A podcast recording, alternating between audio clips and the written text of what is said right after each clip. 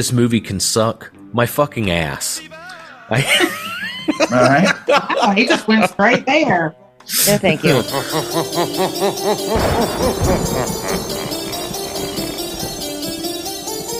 Good evening. Welcome to two maddening hours of horror and fright.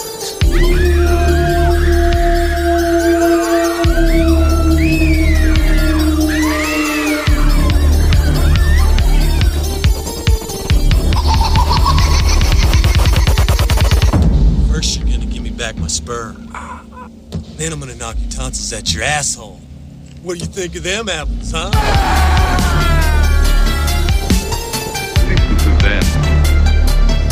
Children of the night. What music they make. fantasize about being killed. I'm running this fucking bar now,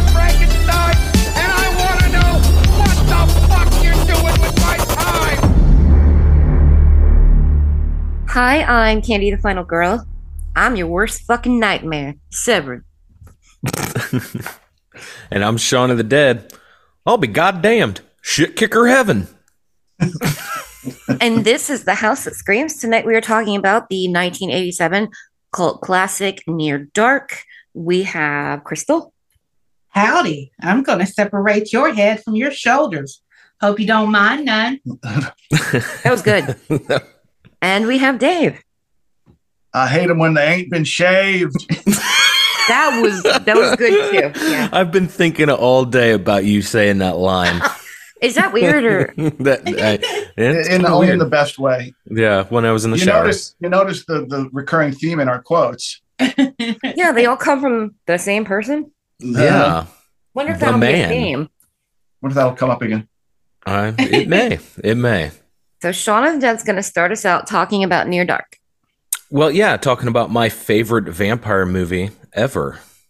Um, it, I don't know what it is about. I mean, I know what it is about this film, and I'm sure we'll get into it. But ever since I saw this for the first time, and I was maybe 14, 13, 14, um, my dad was a huge Aliens fan. And I say aliens because I remember watching Alien with my dad, but my dad was an action fanatic. And Aliens just that was his shit. And we watched that so much. And I think I honestly think that he rented this movie because it had so many people from Aliens in it. And I remember we rented this probably four or five times. Um, I know at some point we had it on VHS, so I can't remember if maybe he might have recorded it off HBO, but we watched this a lot. And it's just, there's something about this. It's dark. It's the atmosphere in it is creepy. Uh, the vampires in it are dirty. Like, like they literally look like they smell. Um, you know, it's not like, you know, some of these other vampire movies from the 80s and the 90s where they're just, you know, pristine and, you know, erotic and like these guys are just filthy and grossed and and they're hillbillies. And it's just everything about this movie um it- it's like a mashup of genres. And I, it just appealed to me as a kid uh, as i got older and you know i've watched a lot of other vampire movies uh, th- which i'm sure will come up. The lost boys being a great example. Um, and those two even though they're about very similar things and they're almost very similar movies they're like night and day. And i'm sure we'll get into that. But yes this is in my my top five vampire movies this definitely rates number one. Wow. Um, Uh, I think yeah, I'm gonna round us out on that one because I'll probably introduce some other stuff. So, Dave and Crystal, you guys got it. Ladies first. Oh, I get to go first? Sure. Oh. So I've only seen this one time, and that was like a couple months ago. Um, because I know we were going to try to do this previously, and it's like it wasn't anywhere. So we found a DVD copy on Etsy uh, and got it. But now it's on Shudder and on Sling TV. So I'm glad that glad that it's there. Um, but for me, for the first time seeing it, it was a great movie. Um, David kept talking about how good it was, and he was like, "Bill Paxton's a, a vampire. You, you've never seen he, Bill Paxton is a vampire," and I was like, "No, no, this is not ringing a bell." so we watched it. I'm like, "Am I offended by the accents, or am I okay with the accents?" but uh, I, I thought, you know, Lance Henriksen gave a phenomenal performance along with Bill Paxton. And I just, I liked everything about this movie, you know, except for, you know, our, our homeboy looking a little rapey at the beginning. he was just, just a little, just a little over. Yeah. Dave? Yeah, like he won't. he- he- I won't drive you home unless you kiss me. No, I Yeah. don't think he wants a little more than a kiss. Yeah. this is another one of those that um, when I was in the Air Force, we would rent on the weekends, and this one was always high on the list of ones we would rent. Uh, so I've seen this movie uh, dozens of times. I, I just I love it so much. It's probably uh, it probably is my favorite vampire movie. I'm trying to think of one I like better. Um, and nothing's coming to mind. I love I love this movie. I love the fact that they don't they, they don't even really go into this. It, you don't get your traditional vampire lore. You, there's no mansions. There's no you know uh, uh, flowing gowns. It's it's they're they're you know like uh, like Sean said they're filthy. They're dirty. They, although they do seem to be having a lot of fun. You look like you can smell them through the screen. Yeah. And, uh, yeah. and, and Bill Paxton and Lance Henriksen together, they make this incredible duo, sort of like a father son team, uh, where, where Bill Paxton just completely out of control, and Lance Henriksen has this sort of smoldering rage just under the surface, like he keeps it in check because he's the leader, but it, it, at any moment he could just bust out. And I think I think that's Lance Henriksen. I think he's like that in everything you see him in. He's Yeah. got this just something right under the surface. Um, and I like the fact there's not a whole lot of the typical vampire lore. We, we don't have to get into this stuff. I think I think I think one of their pistols even has a crucifix on the on the on the handle, Yeah. uh, on the butt, and, and one, so they they do away with a lot of it. This, you get the sunlight and they're having to drink blood, but yeah, I mean, they don't they don't even really have to be vampires in this. They're just they're Yeah. just They Immortal. don't. They don't even Yeah. have fangs. You, you're know, right. you, they don't, right. you don't see fangs. Um, it, They have and it really just cool spurs. It Yeah. You do have some cool spurs. it just it breaks it breaks a lot of the traditions with when it comes to vampires, and you know I think that that's kind of what makes it an either you love it or you hate it type of thing. Yeah, I think I think a lot of people get put off by that, right? The- the- And the fact that they're grungy and you know they're they're they're just gypsies living out of this Winnebago Yeah. Yeah. with with um, you know uh, scotch taped up uh, tinfoil over the windows like uh, Breaking Bad. Yeah. Yeah. some- They were cooking in there though. I mean, tinfoil on the windows and the Texas. You saw if you saw if the smell. you saw that Winnebago go by, you'd be thinking meth heads. Yeah. Right. Everything Yeah. in white trash. Yeah. Yes, absolutely. I mentioned to my my boss that we were this is the movie that we were talking about tonight. And he, he had to stop and think for a second. And I was like, Bill Paxton and vampires. He said, Oh my God, I love that movie. That's like like- that's like my cult kind of favorite movie. And I was like, Oh, okay. you get way too excited here.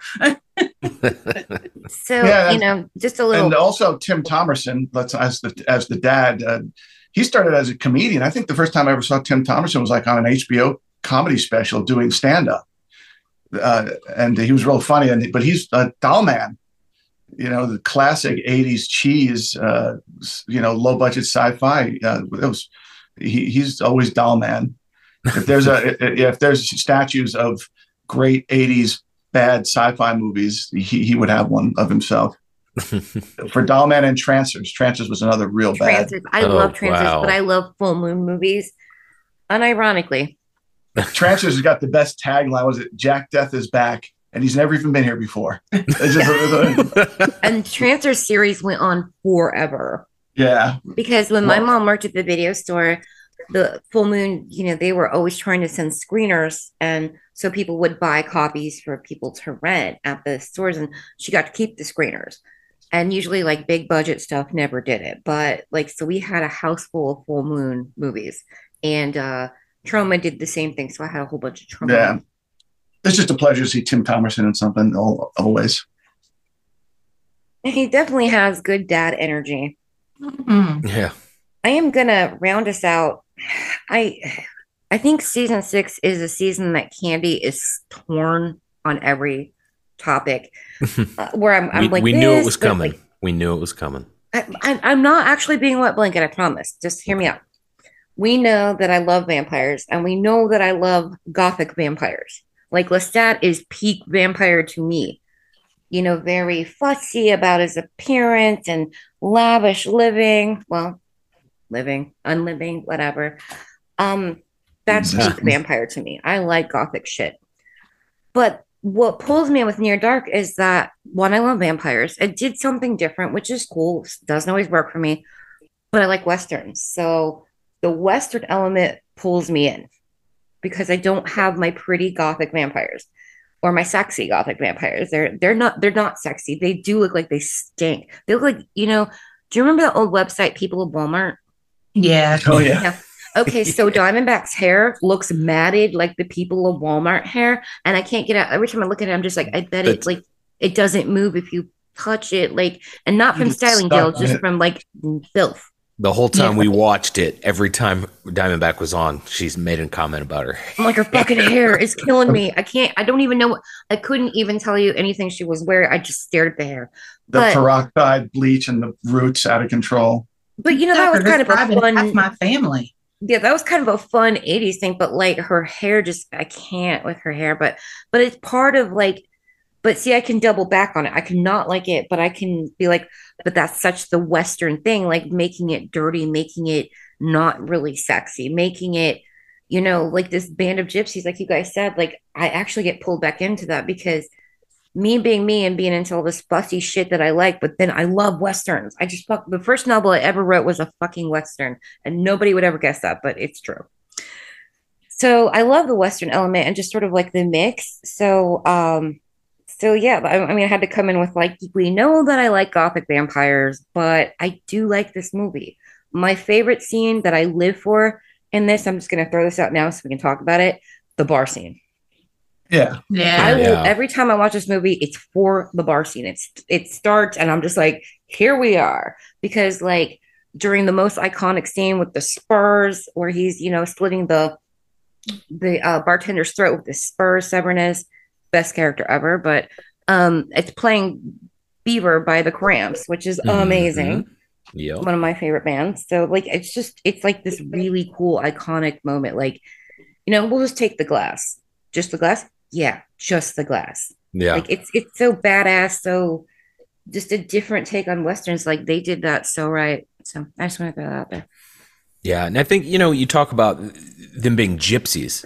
Um, they're scavengers. They just they when they when they need to switch cars, they go and steal a car from a lot, you know, and they burn the RV, and you know, or they they steal the van. You know, I mean, it's just they're just scavengers, and it's totally different from how other vampires are portrayed. You know, you would think you you're living 100 150 years, you would have you know made some sort of you know smart financial decisions in that time maybe invested your money into apple or ibm or you know whatever but no they're just scavengers they don't care They're about reckless. anything They're outlaws. in Yeah. that western tone. Yeah, and I and that's what you know. I for me is so appealing, and I think that uh, also the Western theme is what kind of turns people off because you got to think in the '80s westerns weren't all that popular, No, You know, all Well, about they and- had a resurgence with Unforgiven in the early Right. right? And so you know, but the, but the direction that they took, um, you know, to kind of mash up a western and a horror at that time period, like either you're committing suicide or you're, you know, I can't get any love for Silverado. no, It's a, that one's a guilty pleasure of mine.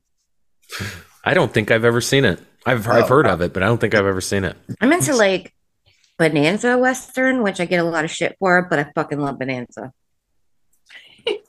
My internet went out, so I hope you guys are still talking about Western.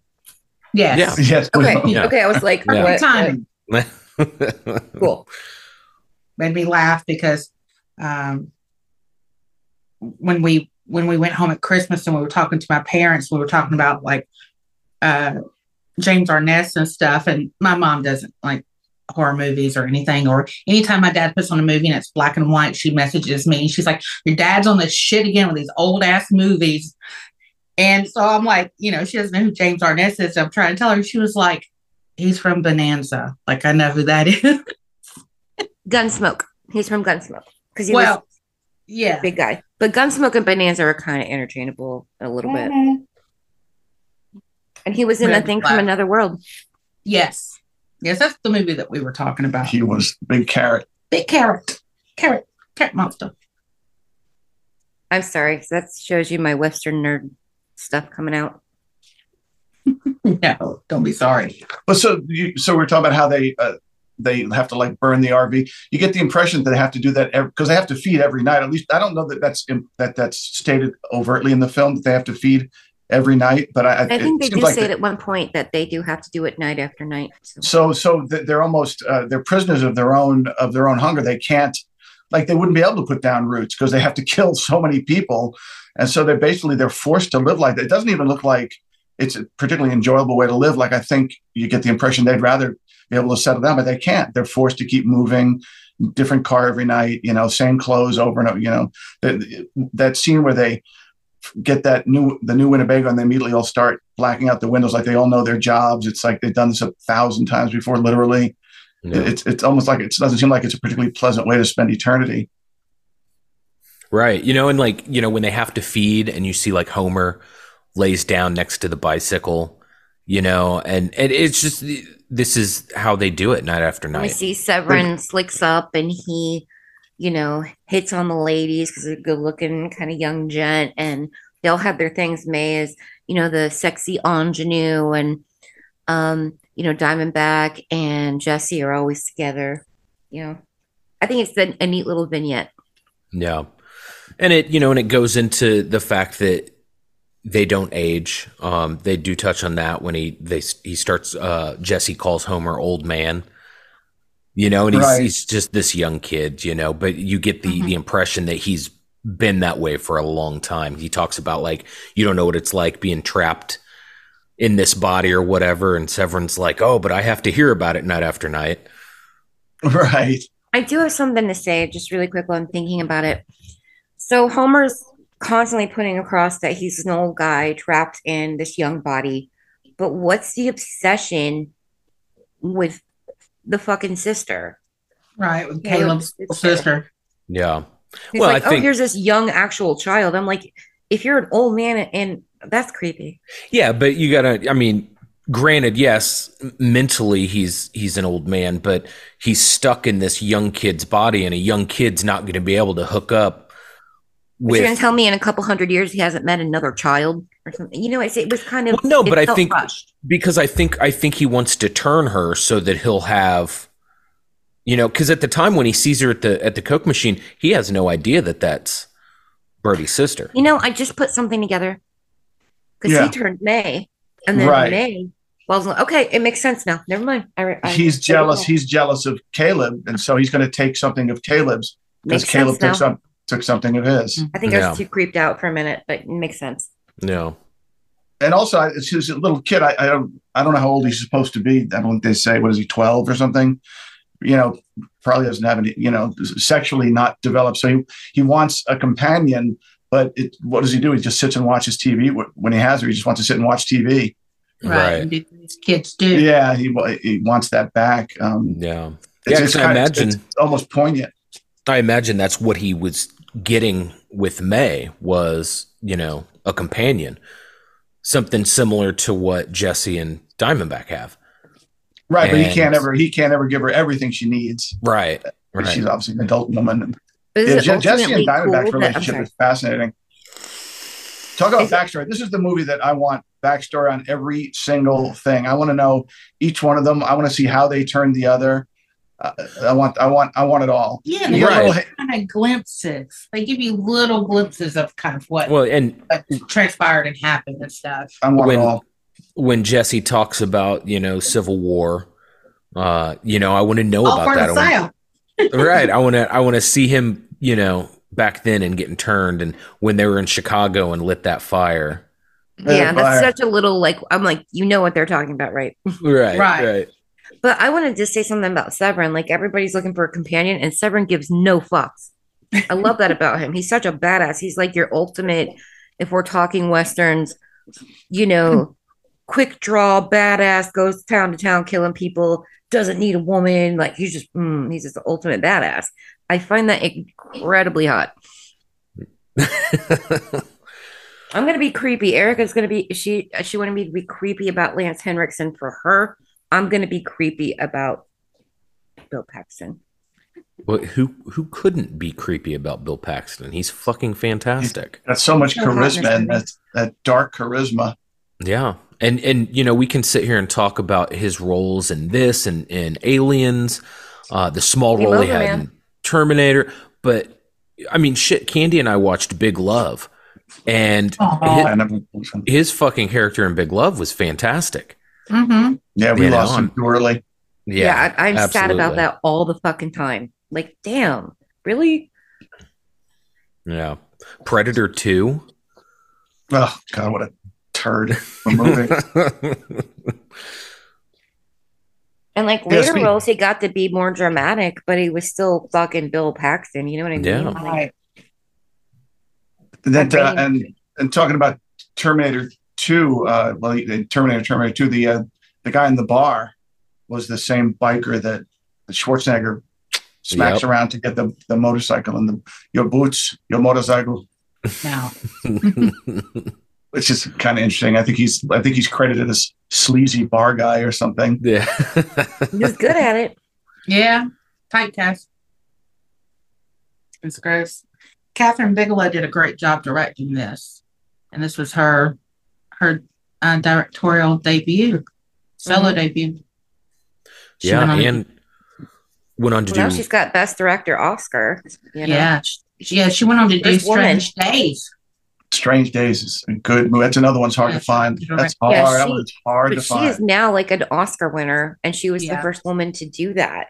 And that's pretty fucking impressive. Right. I watched If that you- documentary and her talking, and she's just so she has charisma. I'm like, she knows what the fuck she's doing. and that was Hurt Locker, right? Yeah, Mhm. Hurt Locker. She Yeah, did Hurt- 2010. If you Yeah. want a, a good laugh, go on YouTube and look up the, the video of James Cameron's reaction to her winning the Oscar over his Avatar in 2010. His ex-wife wins the uh, the first female to win, you know, Best Director. It's really funny though because Bill His, Paxton, his reaction's hilarious. yeah, Bill Paxton said that the guy that flips him off in the vehicle is James Cameron. Is Yeah, James right. Cameron, yeah. Yeah, well he had a he was the reason that Bill Paxton and Lance Henriksen was, were in this. Mhm. Yes. Um, it was a suggestion to her about, you know, if you're going to do this, you need some star power. And here, I just used all these people in Aliens, so have at it. Right. But he's kicking And- himself now. And and I believe uh, Michael Biehn was going to be in it, but ended up turning it down. He wasn't happy with the script or something like that. Something like that. I didn't. Yeah, he was going to be. He was up for Lance Henriksen's role, right? Yeah, I think so. Yeah. I did not write that part down. I don't know why. And Okay. then uh, Adrian Pasdar, who who played uh, Caleb, he was uh, eh, originally um, Johnny Depp tried out for that role. So that would have been I interesting. like- uh, I like him in this movie, although I'm just gonna go right ahead and do this. My biggest complaint about this movie is the fucking ending. It's so sappy. I'm on the fucking vampire side the whole time. Just like when I watch a western, I'm on the outlaws fucking side. I love that that risk, that you know, adventure, that sense of like no place to put down roots and you're just out there surviving every you know i like that and then they're just like it's a love story and they found a way to reverse the vampirism like who fucking cares I don't Right. care. And I am the queen of love stories. I love love stories. What I like about gothic vampires, a lot of love story. This, I don't want a love story in it. And at the end, it's just so fucking sappy. I don't, I don't care about this couple. And all my vampires are dead. Like fuck. Yeah. Well, like I said, you get this. You generally get the same story that you got in Lost Boys. You know, it's it's uh, guy falls in love with girl, uh, gets turned, fights against vampire. You know, I mean, it's it's the same story. That It's just this one's so much darker. Um, right. I I would have liked to see it end a little differently. Um, instead of just finding out that you can cure them with a blood transfusion, you know, I I much rather would have liked to have seen it like they were still vampires, but the dad cared enough to find a way to, you know, maybe a, maybe a daily blood transfusion to I don't know, make them more blade like, like they could, you know, walk in the Like sun. daywalkers. or- right. Yeah. Something like that. But they still were stuck with, you know, uh, the vampirism or whatever. But, you know, the fact that you just outright, you know, you just do a blood transfusion. And um, when I was, when I was looking at shitty reviews, one, one of the, uh, one of the reviewers made a comment about um, how the, something, how did, how the fuck did, did, uh, Farmer Jed cure vampirism in his shed or some shit like that, you know, like and and it's you know, I mean it's true. Like, you know, he's just he's just some random like, you know,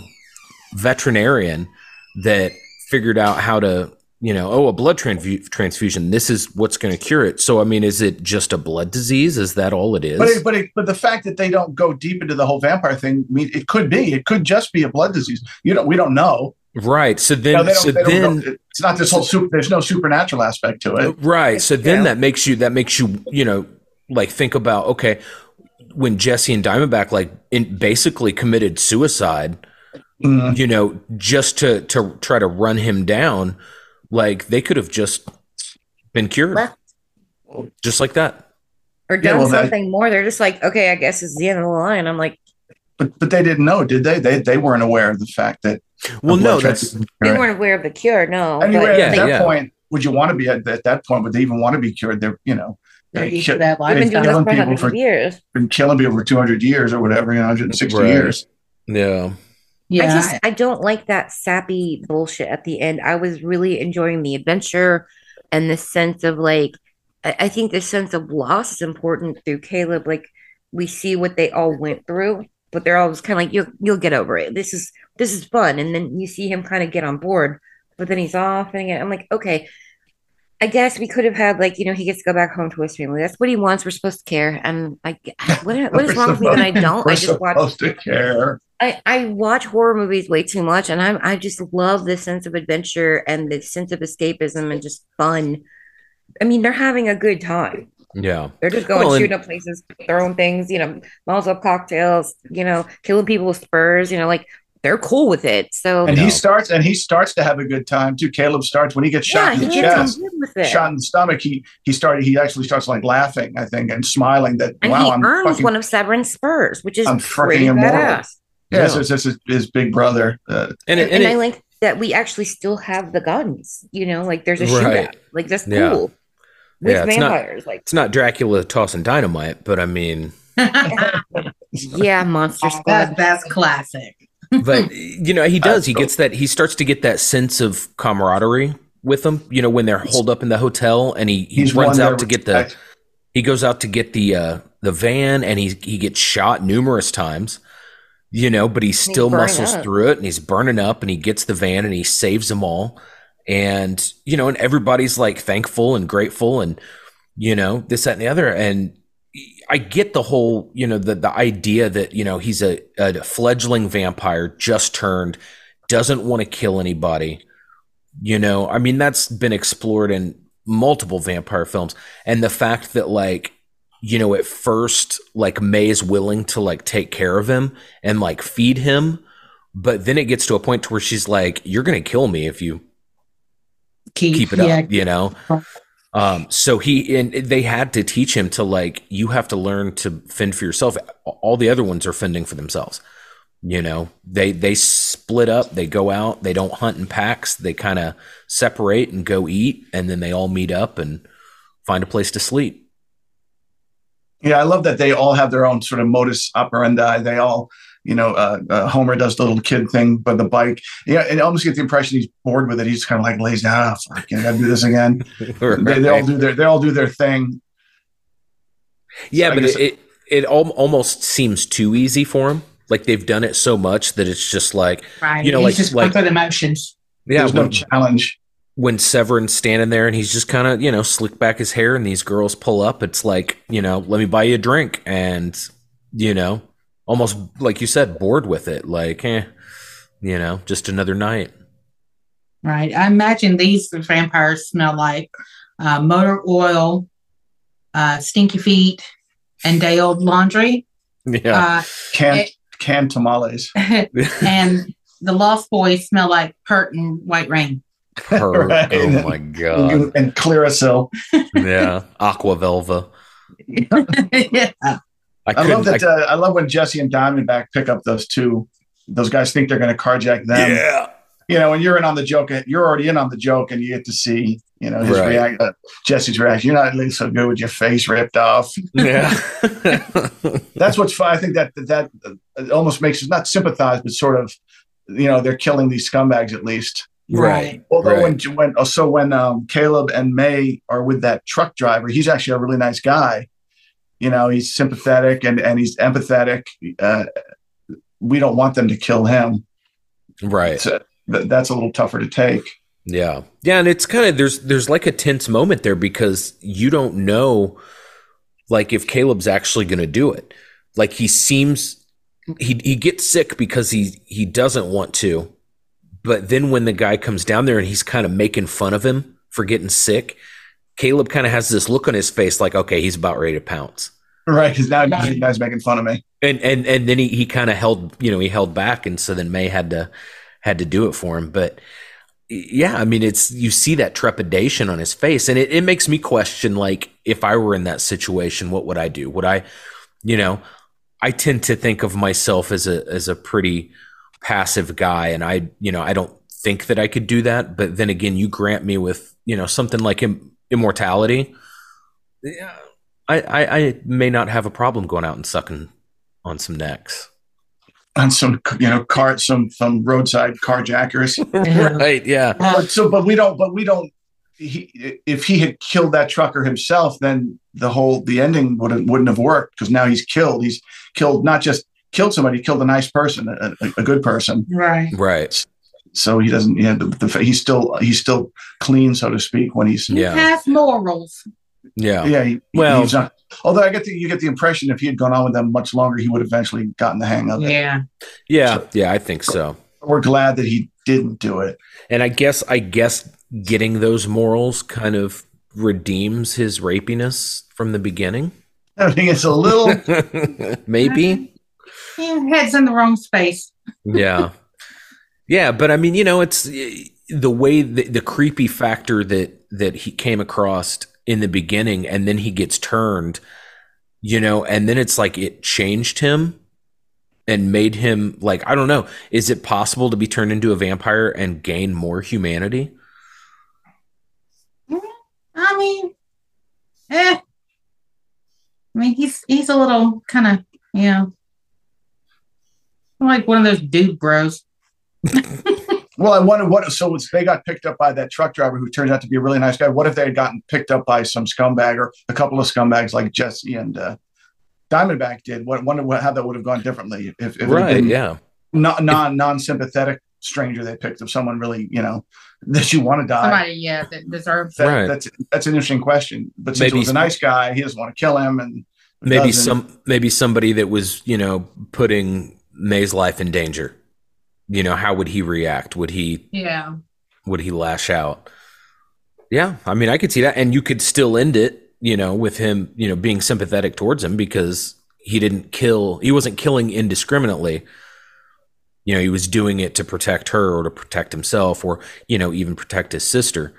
Um and it was kind of funny. I'd read um how they wanted to kind of wrap this whole thing up was at the end when uh, the sister busts out of the window of the car that they were going to have her start burning in the sunlight to show that Homer had actually turned her.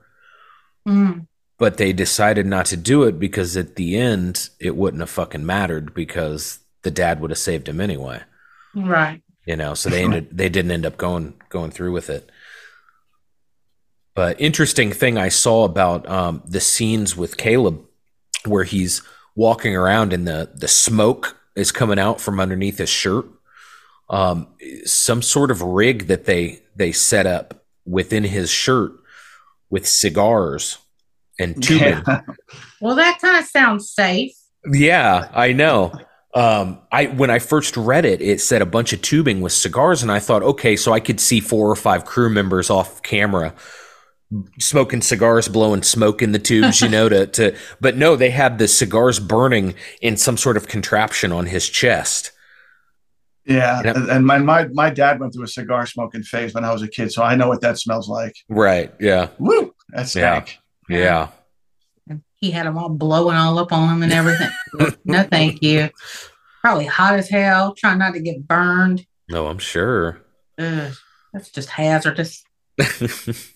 yeah, when you were talking about uh, imagining what they smelled like, uh, I couldn't help but think about that scene in Soul Taker, where he's like, I, "I bet he can't get the smell of Hardee's out of this car." Leak taker. Yeah, Sorry. I'm Debbie. It makes it funnier because it's my mom. God, that guy's got a big face. Catcher's oh, mitt with eyes. But anyway, father dude. That's, that's probably my favorite riff. oh man, here we Look go at talking An- about Andy mi- Leibovitz and we're off the rails. Mystery Science Theater again. yeah, We do always come back to Well, we were talking about Soul Taker. soup taker. Soup taker. Yeah. Soul Taker. So, uh, one thing about this movie that it makes me glad I don't live in Oklahoma. Sorry for anyone listening who's in Oklahoma, but well, this was Texas. no, it's, supposed- it's supposed to be Oklahoma. Aren't they Okies? I don't know if They they're- start out in Oklahoma, but they do end up in Texas. Mhm. Oh, we're both right. Oh, okay. Oh, thanks. it's all hot. Sorry for being rude. I don't smoke in the house. Oh, you're fine. Did uh Dave, did you have a point about Oklahoma? I've actually never been to Oklahoma, but um, yeah, no, I, I just it doesn't seem like a place I'd want to go. No, Yeah. Reservations. Texas mostly not either, but I know you've been there. But I, I No, never. go I, back li- I to lived in Austin. Austin, Austin is in Texas. Austin is like this little transplanted, you know, the island of o- oasis of liberalism in, in a I sea lived of in Fort Worth, Dallas, which is like ugh, shit ugh. kicker heaven. Shit, kicker. Austin is great, and San Antonio mainly because it, it's so close to Austin. But other than that, ugh. yeah, keep Austin weird. I never got to go to Austin, but I do want to do Texas Frightmare, so I'll probably go to Texas one more time in my life, and yeah. just to say I've gone to Texas Frightmare because I, I like to. I want to do all the big cons. But yeah, that's the only way I'd ever get back there. Because no thanks. I never hear this. It's like you know, just going to Walmart, everybody's strapped with all these fucking guns because it's open carry there, and I'm like, It's like going to I am Walmart in my severely- hometown. well, and the thing is, is like I remember going to, you know, like they have 7-Elevens there, which we don't have in Indiana, which sucks. Go get my daily Slurpee. I mean, like they they really are super friendly and want to talk to you. And I'm like, look, I'm from the Midwest. We don't talk. Hi is has a period after it. Hi. How are you? And they're all talking to me. Well, where y'all from? And I'm talking. They're like, well, Indiana. You from a farm? I'm like, listen, you live in fucking Texas. Okay, Yeah. no, I'm from the city. We and we're not super friendly there. I mean, we're not like rude, but we're not friendly here. yeah. When I when I joined the Air Force, you know, I, I'm from New Jersey, so I joined the Air Force, and I got orders to Texas, and I thought, oh, I knew nothing about Texas, but of all the places to go, Austin was pretty cool. I mean, there's a lot worse places to get stationed when you're in the military. It has a good rep Yeah. there. Like everybody's like, "Oh, you've been to Austin?" I'm like, "No."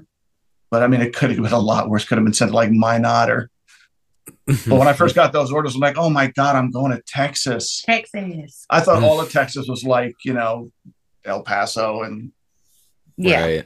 just, but uh, yeah, anyway, Austin's, if you ever have the ability to go to Austin, go. Well, I've never been, and it doesn't sound like I'm missing much. You're not. I mean, Austin does have a reputation, even in Texas, for being cool. But Yeah. I was like, is it like the rest of Texas? And Texas people look at you like, what do you mean? I'm like, never mind. And I don't want to make people who just carry handguns around angry. I'm like, nothing. Let's go back to my farm in Indiana. I don't know. Well- that's that's what the whole rest of the country thinks that Indiana is a farm. Like, no, yeah. Andy doesn't do farms. No, no. Well, I briefly want to uh, bring up uh, the writer of this, uh, Eric Red. He wrote just before this movie, The Hitcher. oh, that's another And little, that- yeah. I just Isn't- recently watched that. I That hadn't is seen it another before. movie that my dad and I watched a lot. And I probably watched that a little too young. I'm Yeah, obsessed dark- with Rutger That's Hauer. a dark movie. Yeah. Yeah. That movie terrified me for a long time. Rutger Um, Hauer plays such a great bad guy. What Yeah, a great ending. Such a good ending. He wrote The Hitcher, he wrote this, and then not a whole lot else after that. Not shit. He So- said, I did it twice. That's enough. Drawing out That's of the right. gate. and that's Yeah, that's amazing shit. yeah. That's enough. Yeah, and uh, to touch back on uh, Adrian Pasdar, his first movie was Top Gun, And he was in Right. Carlitos Way. He was, he was in uh, Carlito's Way. You know what he was in right before this? Agent Solar, Solar Babies. Oh, So- wasn't, that, wasn't that like uh, kids on roller skates or something? Mhm. Rollerblades? Yeah. Fucking weird. Yeah.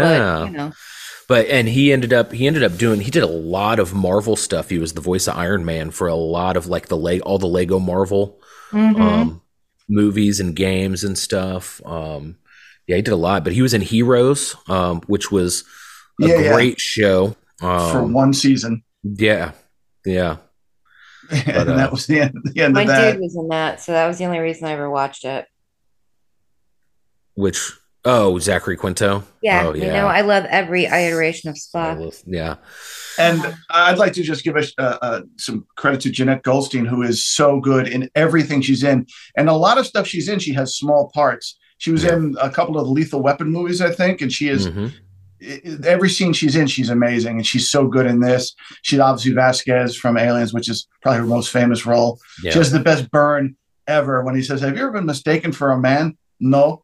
Have you?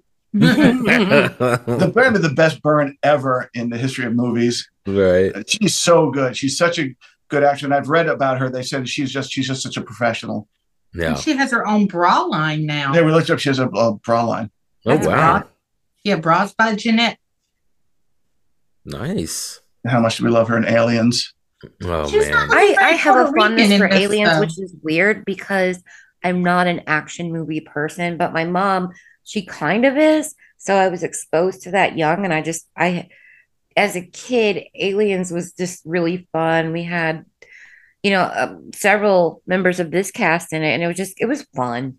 Mm-hmm. And And, it's you know- relentless. Aliens is so good because it, it never lets up. It's Yeah. barely a second of it is not filled with tension. It's it's almost exhausting to watch.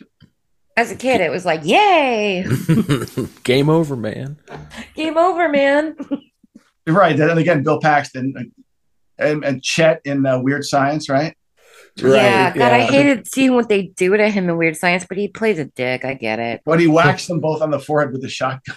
So, dunk, dunk, dunk, dunk. He's great. Uh, He's uh, uh, and uh, yeah, right. The Terminator. He's the one with the this blue hair. Yeah. he was like a character actor that broke out and became a star, which doesn't happen very often. You know, he felt like such a character actor in, you know, he kind of is even in this movie. He's not really the main show, but he kind of ended up being the main show in this movie. And like, so later on, he would do all these dramatic roles and he did Big Love and, you know, like he was, I don't know, I felt like he sort of came into his own later, but like in the 80s, he was just sort of like that guy that was in all these movies. But I think like, not- simple simple plan. Have you ever seen a simple plan? That's probably the first thing I saw him in where where he actually did something a little different than this. He where he was he was much more reserved and and was great. in it. Name That's a rings good movie. bells, but nothing. I can't remember. Yeah, any- Bridget, him and Bridget Fonda and Billy Bob Thornton Mhm. Okay, okay. I needed the rest of the cast. I'm like, in the snow, out in the snow. It's like almost like Fargo esque. Good movie. He's great in that, but he's much more reserved. He's not the Wild Bill. I think in his first, his first, some of his first uh, credits listing, he isn't he listed as Wild Bill uh, Paxton. I think It might be. he definitely came into his own. Yeah. I was I'm sorry, I'm sitting here looking through his filmography. I totally forgot about Frailty. Oh, Did you ever see that? That Oh, I good. love a- that that's a- fucking that's a- movie. An interesting film, yeah. Yeah. And he was in Titanic. How the fuck did I forget that? So was uh uh Who was he in Titanic? yeah Jenette. he was the guy that was doing the dive. He's at the beginning. Well, he's throughout the movie, but like Yeah. in the, but in the in the modern time. the, the- Yeah, yeah, he's current. Oh, yeah, yeah. he, his hair's Yeah. blonde in it. But yeah, he was uh he Mhm. was uh what his name's Brock something in the movie. Yeah. Yeah. And Jenette Goldstein was in Titanic as well. Yes, she was one. Yep. She was down clog dancing or something down with Yeah, the, she was Yeah. one of the Irish the mothers. steerage. Yeah, the steerage. That's right. She has that. Yeah, she's telling them a bedtime story as the water's rushing into their cabin. Right. Yeah, she, Yeah, again, the she's- story of she- Nog, which is She's you know, great. She doesn't a- get enough. Uh, she doesn't get enough credit, and she gets the best kill of all time in uh, Terminator 2 with the the big giant knife through her douchebag husband's milk carton head. that was a fun drive-in movie. I remember when that came out. I really enjoyed Your it. description, a milk carton head. So good. Yeah, I can't say that she she was she's amazing. It's I, I want to know. I want to. I want. The, there needs to be a movie made about her and Jesse, how they met. He, something about he, he. They they allude to the fact that he turned her.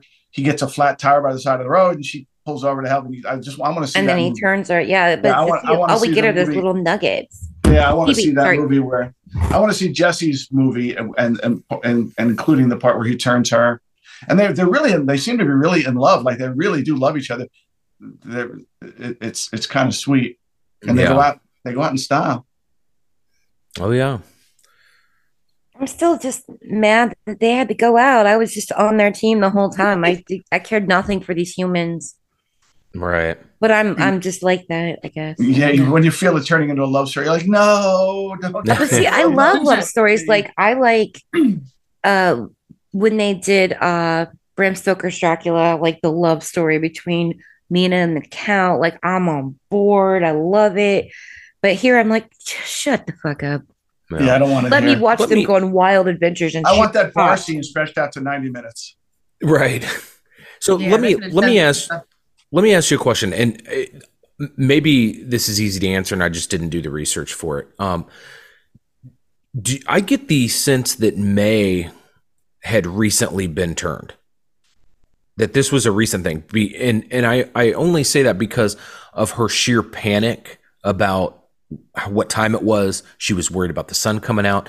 Now you could take that one of two ways. Either she genuinely was a fairly new vampire and was trying to, you know, get into the routine of making sure that she's back home before the sun comes up, or that she's doing it as a way to lure him back to the family. I agree with you. I, I always had the feeling that May is hasn't been with the family super long. It just Right. feels that way. She doesn't have their jadedness yet. She's still like, you know, listen to the night. You know, she still misses the day a little bit. She still, you know, panics a little bit. The rest of them, they know what they're doing. They've been doing it for a really long time. You can tell. But she's she's missing the- that jadedness. and she has and she has still has empathy for the victims in the bar scene she calms the guy down she's like shh just dance with me you know she knows he's going to die but at least she's going to make it you know calm and where the rest of them are just like fucking Yeah. spurs to the neck and you know a butterfly knife to the throat she, Right. so she still has she still has empathy Yeah. Okay. uh, be interesting to see like if she had stuck with them for another 50 years what would she have been like Right. Probably the same. I mean, I think that's callous. one thing that all vampire stories have in common is how they lose their humanity because they've been doing this for so long. You know, that's one thing that never changes in a vampire story. Yeah, that's and, true. and yeah, and, and and and that's been that's that goes to other fables too. Anyone who gets what happens when you get everything you want, you know, immortality, and you wind up living in a cracked out van, you know, taping fucking Right. tinfoil up, Smelling like the back of a cow. or uh, uh, or uh, the, the Rush song Xanadu. You know, what happens when you get whatever you, you get exactly what you wanted? What happens? Right. Yeah, it's just it's so it's so hard to contrast like with other vampire films because like you know I think of like um you know I don't know something like like uh, uh Interview with a Vampire you know and you have this big mansion and you know all of these Beautiful lavish clothes. right you living lavishly because you've you've been around for so long you've learned how to accumulate these things and you know with them it's like there there was no care for any of that you know they they wore Yeah, the same that- clothes night Well, I think night it's also because it's the time period back. You know, when interviewing the vampire, when they were um, vampires back in um, uh, the early days of the U.S., you know, you could kill lots of people and get away with it. But and today, you know, you've got you know police and law enforcement and government. They they could they they wouldn't be able to get away with it nearly as easily. And Not- Not, not, technology. stay, not and stay in one place. They'd have to keep moving all the time. yeah And technology is like their one of the things that I think is accurately portrayed in Interview with a Vampire that they, they're afraid of it. You Yeah. see, that's what really gets Lestat down is like he's so afraid of like these noises and this technology, you know, because for like hundreds of years before that, they just didn't exist. no so uh going on to my favorite subject what'd you guys think about the special effects in this I think they're great. Uh, They're Yeah. they're fine. I like the fact that um, after they're damaged, they don't let like they don't go into a scene where you see them healing from any of their wounds, but they're still like they're not damaged anymore, but they're still like their skin is still darkened in the places where they were wounded. I like Right. that. I like that little bit of a nod to like, yeah, they're healing, but you know, it's not It's gonna it's, not time. it's not an instant process. It's a thing. You know, it's a, it, I like that. Yeah I don't know if that was intentional, like, or if that's just filth they just piled on people. But Well, yeah, it, it kind of simulates like trail dust almost in a way. Like, you know, I went through all this stuff and they're dirty anyway, but like, you know, when you're undead, why do you care about being clean or something? But I think like I could have used a little bit more gore because I like, you know, in vampire movies, I, I want to see more blood drinking, but we do get a great bar scene with some great Mhm. blood drinking. And, you know, um, I enjoy that. And I, th- I thought that was well done. You know, just like how messy, because most vampires, you know, especially gothic vampires, they're very fastidious and clean. And they're just like, Mhm. we're going to glut ourselves on this blood and just get it all over. And we don't give a fuck. It'll just be there for days, like pressing on the side of my face. yeah We, i love we we just watched uh, what we do in the shadows again. I'm thinking of uh, Viago putting the newspapers down around his victim's feet while she's still alive. While she's still alive. Um, the, yeah, I I really like the uh the special effects in this. I'm like Candy. I you know I could have gone for a little more gore. Um, probably one of my favorite scenes is the scene where Jesse gets shot in the gut and spits up the bullet and sticks it in Dad's Right. pocket. Um, But- keep that. yeah, you know, or or the scene where they he fills up the cup in the bar and then he slams it on the table and blood just kind of sloshes everywhere. You know, or when Bill Paxton drinks blood from the guy he just killed at the bar, and he kind of when he says I, I hit him when they ain't shaved," he, he burps. Yeah. And it's almost like he, it's not. He doesn't really, you know. It's not like he's loving drinking blood from this hairy guy, but he has to do it, so he does it.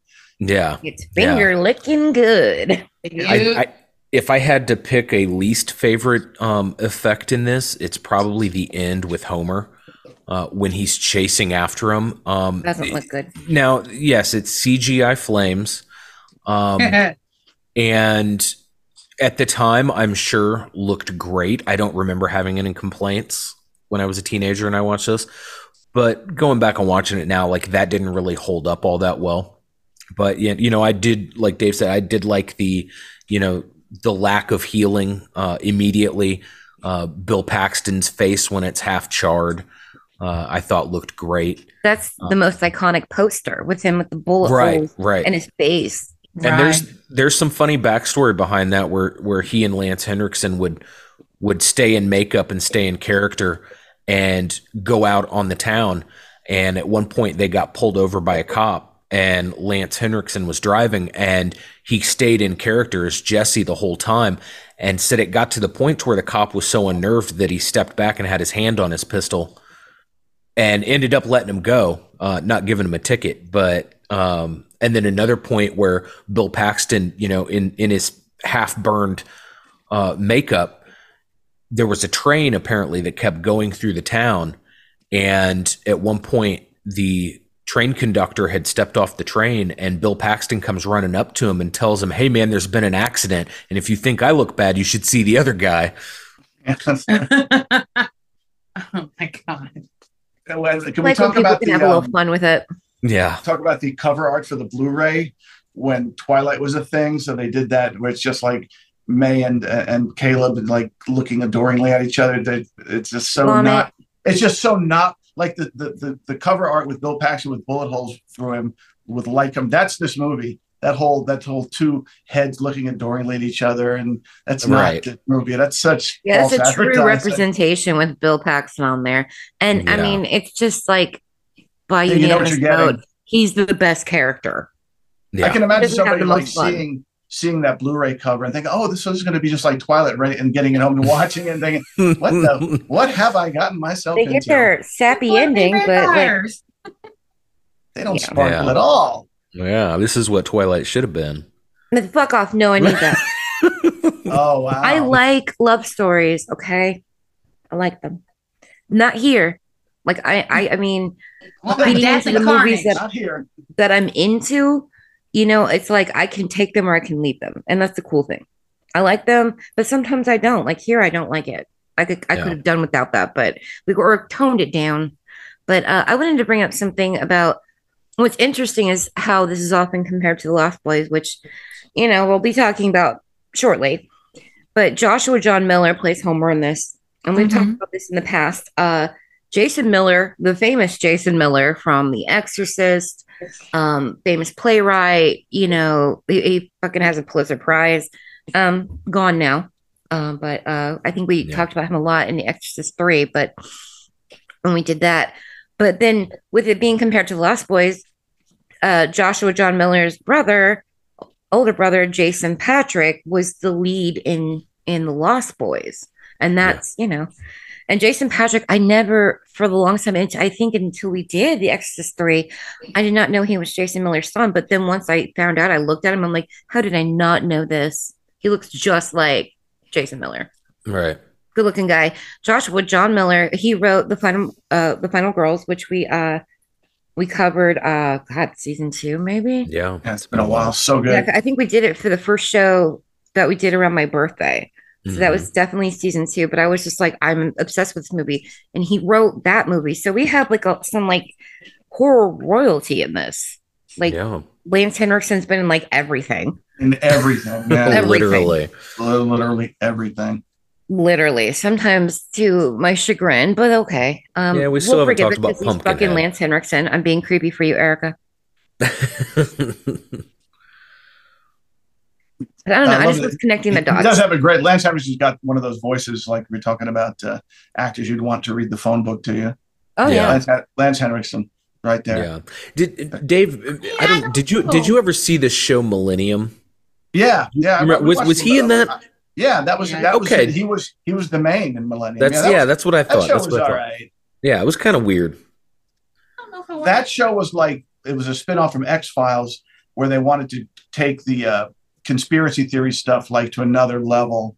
Yeah. Or I liked like me with the X Files. I liked the Monster of the Week episodes where it, they weren't connected, where it was just the thing in the toilet or the golem.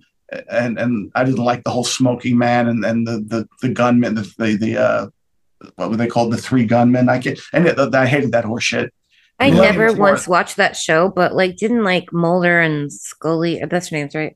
yeah, Yeah. very good Because this, I mean, like, a, it couldn't uh, avoid it. It's pop culture thing. But I just, I think my mom watched it, and I sat around a little bit of for an episode. I'm like, this is not for me. But well a lot it of like a love very- story, right? No I don't think they ever hook up I don't think there I thought a- that they, I thought that was like later season that people maybe in the bitched well, there was a couple of movies too they did come out with Okay, two, maybe uh, it was there. X-File And I'm sure a lot of a lot of fanfic too. I'm sure. Oh my God, so much. Uh, Gillian Anderson has probably gotten so many stalkers. That poor thing. Yeah. Jillian, Gillian, Jillian. They make a joke about it in the final sacrifice. Remember? yeah, right. Dear Agent It's Scully. Scully. Yeah. Did not Your lawyer your says. lawyer's tone. X Files was great. X Files started out more like a Twilight Zone kind of thing, but then Yeah. they started doing this whole overreaching, the whole connect. The whole, eh, I didn't care for all that stuff. Truth and so. Yeah, I was like, ah, whatever. I Just give me the monster in the toilet. Well, you know, feed me some refried beans and we'll talk. The monster in the- There's a monster. Don't go in there. Do not go in there. Seriously, don't. You invited Lance Henriksen to the bedtime book club. Well, I haven't invited him yet, but uh, it's on the table. No, I don't know I don't know if he's same caliber as David Keith Keith, David. and or Keith David. and Keith David Keith and uh, David. Daddy Bradley and and David uh, Coverdale. David Coverdale's in the bedtime book club for a different reason. I just Yes, have like what I call my harem. Cream runs. Did he did a fabulous hair? Um, so let's uh, go to our verses. No, this is versus couple edition. For the thousands in attendance and the millions watching around the world, around the world, around the world. Ladies and gentlemen,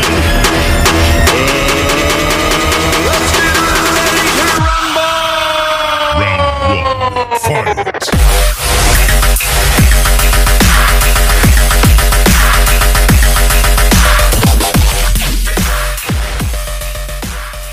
Easy one for me. So yeah, it's easy for me too. Um, if you, we did do the Lost Boys fairly recently. The episode came out very recently, and um, so the Lost Boys comes back up because I before we do shitty reviews, I will be reading everybody's comments from social media, but. Somebody made an interesting point, and I mean, of course, it's out there, but it is like, yeah, I kind of have to talk about this. So it's the versus tonight is movie versus movie, vampire movies. We've mentioned them both, obviously near dark because we're talking about it. But I, I brought up the Lost Boys. uh, Everybody's brought up the Lost Boys. So it's near dark versus Lost Boys. Discuss. Uh, near dark. Anything you want to add as to why? Uh, Lost Boys was like the Spielbergian with you know you had the single mom raising the boys, the, the sweet love story. She's on a date and the kids are the kids are ruining her date by putting gar- you know it was, it was like a like like a Dick Van Dyke episode or something. It's just yeah. and this you got uh, Bill Paxton's half of his face is ripped off. You know, saying finger licking. That's that's what I want. I don't want you know Ozzy and Harriet and my vampires. Um, I think we have to go for near dark because I, I said earlier, Candy, but you weren't here. You know, this movie, uh, I, I guess people kind of smell like motor oil and horse shit. And Oh yeah. and the Lost Boys smell like Pert and White Rain. And if I have to choose, because I lived through the '80s, uh, I'm I would rather smell horse shit than Pert and White Rain R- any day. It was Yeah. foul. yeah. Maybe a little bit of Aqua Net in there. Yeah. a lot of Aqua Net. Have you seen their hair? can't breathe. Aqua Net and rave, you just can't breathe. There's just, Yeah. mm-mm. we we created an entire hole in the ozone layer just just with that. Just to look terrible. Yeah, In the 80s, my hair wouldn't get big and I didn't feel cool, but because I have like the straightest hair in the world that cannot Mhm. get big. So, like, now everybody looks back and like, man, I look like a jackass. I'm like, I look fucking cool in the 80s. All right, so I guess I'll go. Um, yeah, you know, I I'm gonna have to go with the consensus here and go with uh, Near Dark, um, mainly because Jesse and Bill Paxton's character Severen, I just they're fucking badass, and the Lost Boys, I think, have maybe a one up on them. The fact that they can fly. Um, kind of gives them a little bit of an advantage. But they also got their asses whipped by a couple of piece of shit kids. Yeah, right. Eleven year old. Annoying kids. Whereas whereas aside from from Severen, all the other vampires in Near Dark kind of offed themselves. Right? And yeah, they chose to go out. Right. And, you know, I just, yeah, and I just, I like this movie better. So I'm just going to go with Near Dark. So it's unanimous. Um, obviously, it seems like I would pick The Lost Boys, given my history and a lot of the vampire movies that we covered. But if you listen to our Lost Boys episode, I was not nice. I gave it a 5.5. And a lot of that was for like two performances in that movie. Um, Lost Boys doesn't have very good mythology. Like here, we don't have mythology, and I'm okay with that. But if you're gonna have mythology, like it has to like fucking work. Like I just felt like Lost Boys is scattered, and they're a little too put together. Like Yeah. they're they're kind of doing that gypsy thing, but we we totally shower like hipster type behavior. If that makes any sense, like Right. They're a little me, too I'm- clean to be living in a cave. Right. And and have all this like fucking, you know, frippery like scarves and shit. I'm like, okay, you guys are spending a lot of time doing your makeup and your hair. And I, like I said, I like pretty vampires, but they didn't even give me the gothic. Like it doesn't make any sense. Like I feel like they had a concept and they're like, oh shit, now we gotta make this movie. What do we do? Um Yeah. Near Dark is dirty, it's mean. I, I like that. I like the uh the western It's got a thing. I na- just- it's got a nasty sense of humor. yeah, it, it's vicious, and I like that. It, it will bite you, literally. So you know, take a spur to your fucking neck. Lost Boys are gonna be like, Michael, have some of the wine. Uh, it's Maggots, Michael. so there's a clear win, no no deviations, and um overall pulled on the internet. Listeners went with Near Dark as well. Yay. It's I know. I think if Miko were here, we probably would have had a little bit more discourse. But clearly, Yeah. Near Dark was going to win. I feel like, and Erica would have been on board with us. So Yeah. Yeah. I think Dark Nico. was win. Also, Near Dark has been really hard to find for a lot of years. I think uh, Lost Boys would win out in a lot of cases just because people are more familiar with it. Yeah. Yeah. This yeah, is much, but you know, it's much surprising. harder. You know, our horror fans and, and listeners that you know love the show and and are really cool. They're they're they've seen all this shit. So near Mm-hmm. you say Near Dark, and they're like, oh, that movie. Yeah. You know, whereas like if I went up to my brothers and I was like Near Dark, they would be like, what the fuck is that? but if I said Lost Boys, everybody knows about that movie. So, but the people who listen to horror podcasts and hang out in the horror community, they've seen all this shit. So I knew we were going to get a couple Lost Boys, but it was like a resounding near dark. So I was really happy with that. That, you know, I just, I was hoping we'd all be on board and we are. So yay. That wasn't even contentious. It was nice. And one of the things I love about um, uh, Jenny Wright, you guys, uh, uh, you guys are Pink Floyd fans, right? Yes. She was in The Wall, the movie version of The Wall. She was the groupie who gets the Oh. "Are all these your guitars?" She gets Yeah. that great line, Uh, so she gets points for that too for being in the the movie version of The Wall. My mom used to show that to me all the time as a kid. And then when I was in high school, my friends are like, let's drop acid and watch it. And I was like, I can never watch this again. Like, why would you want to watch such a disturbing, emotional piece of, you know, I want to watch something stupid. Like, don't get me in my feelings while I'm on hmm. acid, dumbasses. That's like the first time I watched Natural Born? Killers. your- I think you were. Okay, yeah. So I the one time that I watched The Wall, I was drunk, like drunk, drunk with a group of friends, and like the ending comes up with the judge, and my, my best friend's like, "That's a talking asshole," and I went, "Yeah, yes, yes, it is. Yes, I it figured is. that out. My mom had, you know, this really cool, like asshole. taller than me stereo system. You, you guys remember those? Like Back your when parents speakers had them and to they had the glass on the tall, front right. and her record players at the top, and it had like the tape decks. My mom had all of her albums down there, and I used to love opening up the wall as a kid, like sitting on the floor opening up. She's like, as long as you don't touch the records, and I just see all the artwork on there, and it had the talking asses. I'm like, Mom, is that a butt? I did Butt. not understand. yeah." I saw I was like, hmm. it's a butt. It's Yes, a butt. "That's a talking asshole." Makes a lot of sense. Yeah, it does. As a kid, I was just kind of like, you can't put butts on things. Sure, you can. I don't know. I was a kid.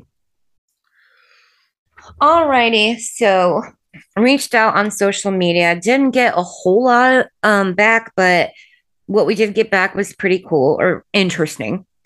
Um, on Instagram, um, XX PNW XX. Um, this movie is underrated. I don't know. I, I kind of feel like it's appropriately rated. That's this is me speaking separately, but we'll talk about that. Um, just a lot of this is a cool movie, blah blah. Go to Twitter. Where we kind of had a lot more going on. George PM at a restless forest said, "Saw it as a kid, loved it then, love it now. The girl that turns him was a childhood crush of mine, and probably is to blame for a lot of missteps later in life." Aren't we all guilty of that? Okay. Um, Jeremy James at Speaks Volumes with a Z finally watched it for the first time about a month ago. I don't get the hype. It was odd and slow, not very good at all. Yeah. Next page. Sorry. I fucked that up. Um, got some simple ones like uh, at Ailing Mark says classic. Uh, movies for days really dig this movie. Didn't see it for the first time till this year. I feel like it's the dirty Western answer to The Lost Boys, and I prefer it. The cast positively shines, as, as does the production design, um, establish a great sense of mood and tone. And um, yeah, I mean, those are probably the best ones. We had a couple of people like, yeah, this isn't as good as Lost Boys, but most people overall, the theme was yeah, this movie's pretty great. A couple people thought it was slow, like I said, but uh, and somebody said it was underrated. Do you guys think this movie is underrated or overrated or appropriately rated? Know that it's underrated. What I think is maybe that because it was such a scarcity to find, Yeah. Mm-hmm. people haven't seen it. So instead of saying maybe not screened, they just would rate it as underrated. Yeah, if you only ask people who have seen this movie, I think this movie gets a lot of love. It's just not a lot of people have seen it. Yeah, I think it's overshadowed. Yeah. Yeah. Yeah. It's more of a cult thing. Right. Mm. But now that it's on Shudder, I'm hoping um, a lot more people will watch it. Right. Yeah, absolutely. I think it's appropriately rated by the people who have seen it because most people fucking love it. Yeah, well, uh, With yeah. top three, top five. Well, let's talk about the people who don't love it. That's it. Crystal. Bum, bum, bum, bum. Nice.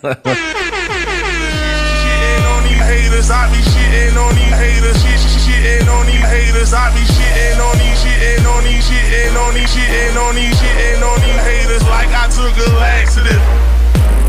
yeah, boy. What the fuck?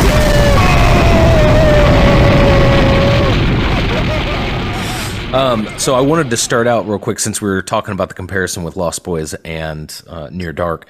Uh, the Rotten Tomato scores for both, um, just as a comparison. Uh, the Lost Boys, the critics gave it 76 and the audience gave it 85. And Near Dark is a complete swap where the critics gave it 83 and the audience gave it 74. So critics like it better, audience not so much. That's Um, weird. Yeah. I wasn't well, expecting that, I guess. so we're I'm going to start out with this first one, and Candy, this one's definitely for you. Oh boy.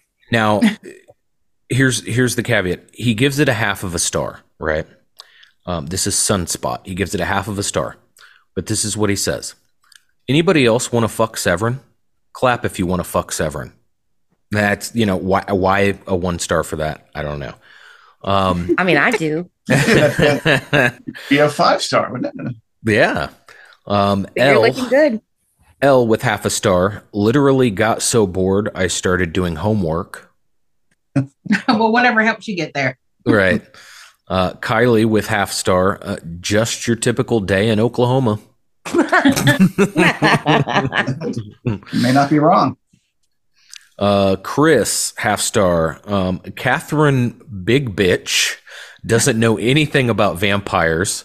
Everyone involved should be given AIDS and thrown into the sun. What Wow. the hell? They need Wow. serious therapy. That, yeah, that, that's right. It's never been laid. And that me- person's out walking around. That's Show me where the movie touched you. Um, Caitlin with half a star. I found this so boring, and the lead actor was laughably bad. The only good things are beautiful shots, Bill Paxton. Oh wait, hold on. Let me let me frame. The only good things are some beautiful shots, and Bill Paxton is the only one who showed up with a charismatic, slimy performance. I don't agree with that. I think that Lance Henriksen gave a great slimy performance. they were all pretty slimy. Yeah. Um, Lena with half star. Vampires have never been this annoying. Are we sure? yeah. Did you watch Twilight? Did you Uh, did you like Louis' character in fucking Interview with a Vampire? It's always whining. Whining bitch. Uh, Kirsten with half star. This made Lost Boys not as boring. I disagree. I completely disagree. Uh, Valentina half star. I'm free. The worst experience of my life. wow, they what the If- hell? How could if this be the worst? watching if watching Near Dark is the worst experience of your life, you are living a great life. Yeah, that's what I'm saying. Like what? Uh, Megan, this was so bad. Why is the acting so fucking bad? It is not. because it's not. Uh, Oliver. Oliver, why the fuck do y'all like this movie? This kid destroys a whole family of badass redneck vampires because he's too much of a fucking nerd to kill some people. The dude is also a creep at the beginning, and I'm supposed to like him? The connection between him and the blonde girl is hardly there at all. What a waste of time. I don't know why I didn't turn this off 20 minutes in. I am angry. You didn't turn it off because you were seduced by Actually, Bill that- Paxton. That there, he makes some good points there. He does make some good points. Uh, Schwa with one star. I did not like this at all. Disappointed and dull. Uh, absolutely zero chemistry between the leads, and I hated the score. Apparently, it is super easy to cure vampirism. A random farmer can do it in his shed, no worries. Also, I also I guess trucks just immediately explode when they jackknife. They do. They They do. Do. Uh, Josh Lehman. Uh, you know what this movie can suck? My fucking ass.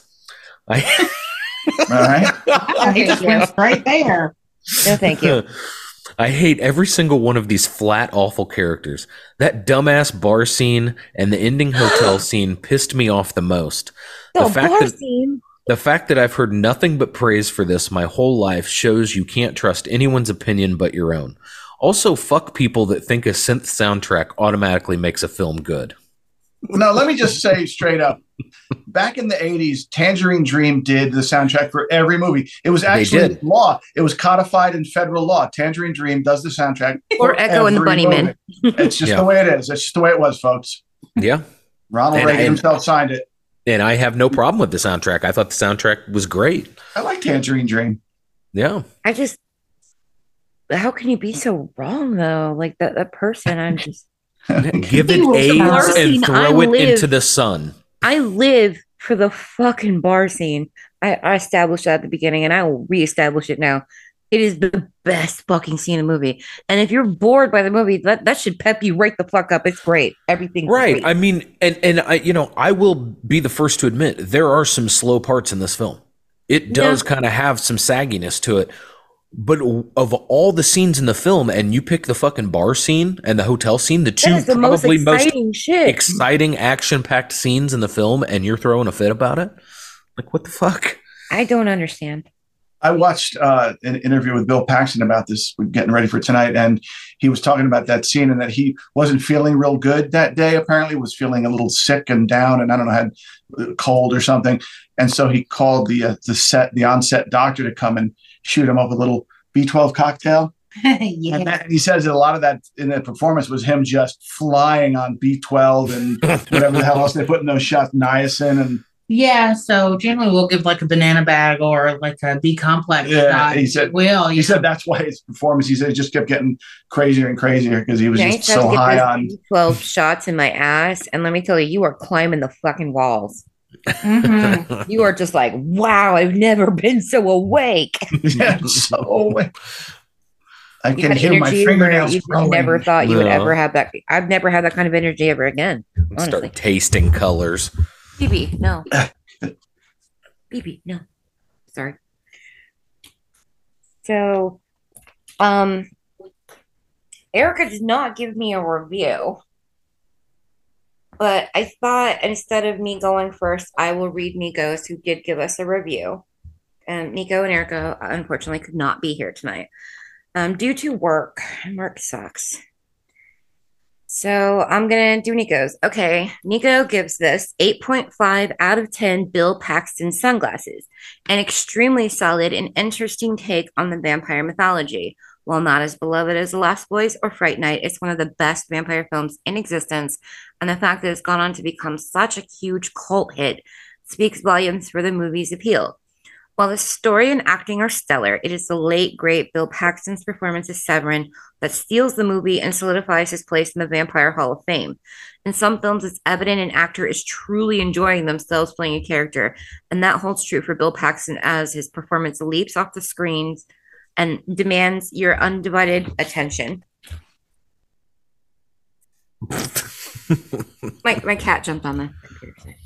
Um, one, uh, so to be continued. One other bonus is that director Kathryn Bigelow has the best three actors not named Sigourney Weaver from James Cameron's epic sequel, Aliens, front and center in this picture. That is from El Jefe del Horror. The, boss, has spoken. Yes. and so I will go from there. My score has wavered by fractions of a point back and forth, and I I rounded up. Um because I I I struggled with a number because I was like, well, we did Lost Boys, and I know I, have been a little bit more of a critic lately. I always rate from the heart usually, and I'm like starting to be a critic six seasons in. And I gave Lost Boys 5.5, and I'm like, really that high? Okay. Um, so I, I'm not a fan. Um, so I was like, what can I do for this movie? Well, I I had to go with my gut because I had to give this nine out of ten Severen Spurs I uh I really have fun with this movie. It can be a little clunky. It's not perfect, but you know, sometimes within a movie, it, the movie itself overall is not perfection, but there are scenes every time you rewatch it, you're just like, I can't wait till we get to this point. I can't wait till we get there because it's it's like makes everything magical.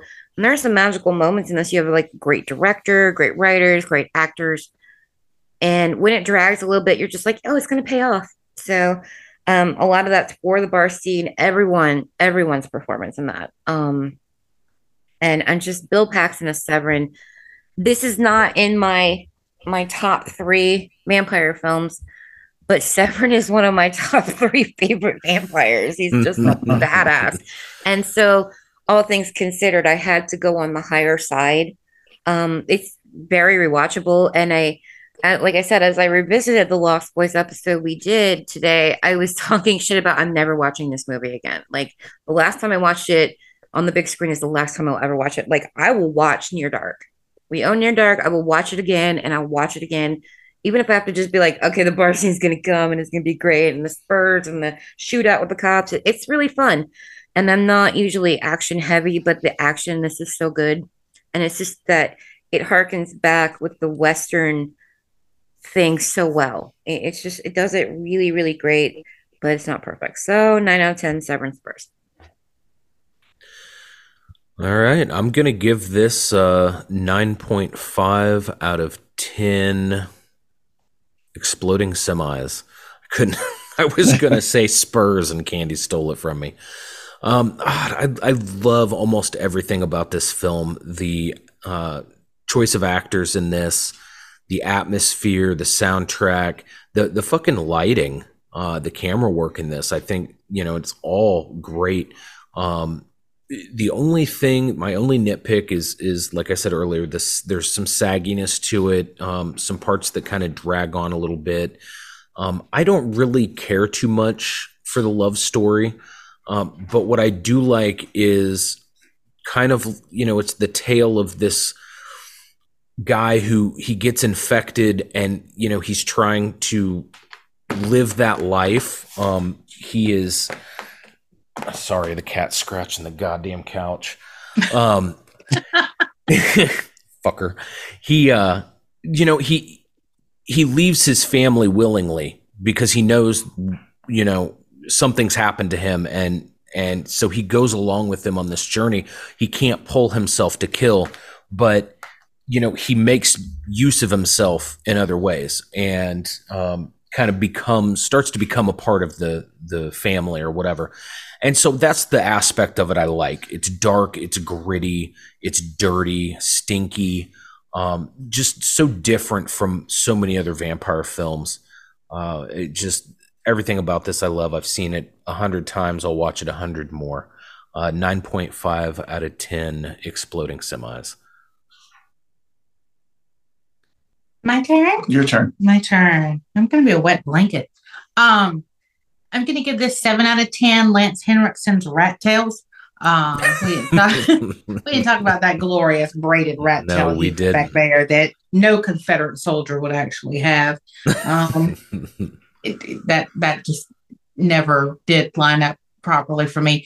I have to pull the Dave card on this one. I've only seen this once, so I can't like go out, you know, with a bang and be like eights or nines or whatever. Uh, it did drag a little bit for me in parts. I think they they focused too much kind of on that love story. They could have weaved that in a little less, and it still would have been a great movie.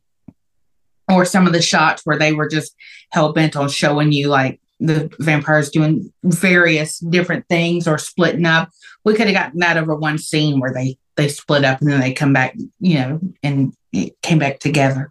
Um, but I I enjoyed this more than I did uh, Lost Boys. Um, I just I'm so glad we don't have smell of vision. I'm just so glad because this probably would have smelled like no offense, but this probably would have smelled like home.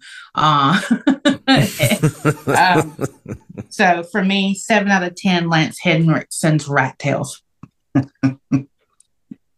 Actually, according to Lance Henriksen, he was modeling his character after a Confederate Navy. Navy soldier, and he said that they did wear their hair like that, and they would dip them in dip those rat tails in tar. Uh, that's well, that's where he learned Why do you from. have a Confederate Navy? What are they doing? Going up the Mississippi? Yeah, those ironclads. I like two of them. And there was there was a Confederate Navy. I, I kind of like the Civil War history for some reason. It's just interesting, but there wasn't much of it, but it but it did exist because you know obviously the the Union had um way more, and they bottled them up real quick. So. I, I, I, I'm gonna give this one 10 out of 10 uh, beer mugs full of uh, waitress blood because I love this movie. Yeah. I love it. Uh, It's. I'm not saying the movie itself is worth i- is like uh, you know a 10 out of 10 movie, but with my tilt, I think we're allowed to give it all our personal tilt. It gets a 10 because I love watching this movie. And it, like uh, Candy said, even the parts that are dragging a little bit, you're looking forward to the parts you know are coming. You know, you're, you're, you okay. I'm going to go pee, so I get back to the part with the, the bar scene, or, or or just any of the, the the action scenes, or any any time that Bill Paxton's on screen, basically.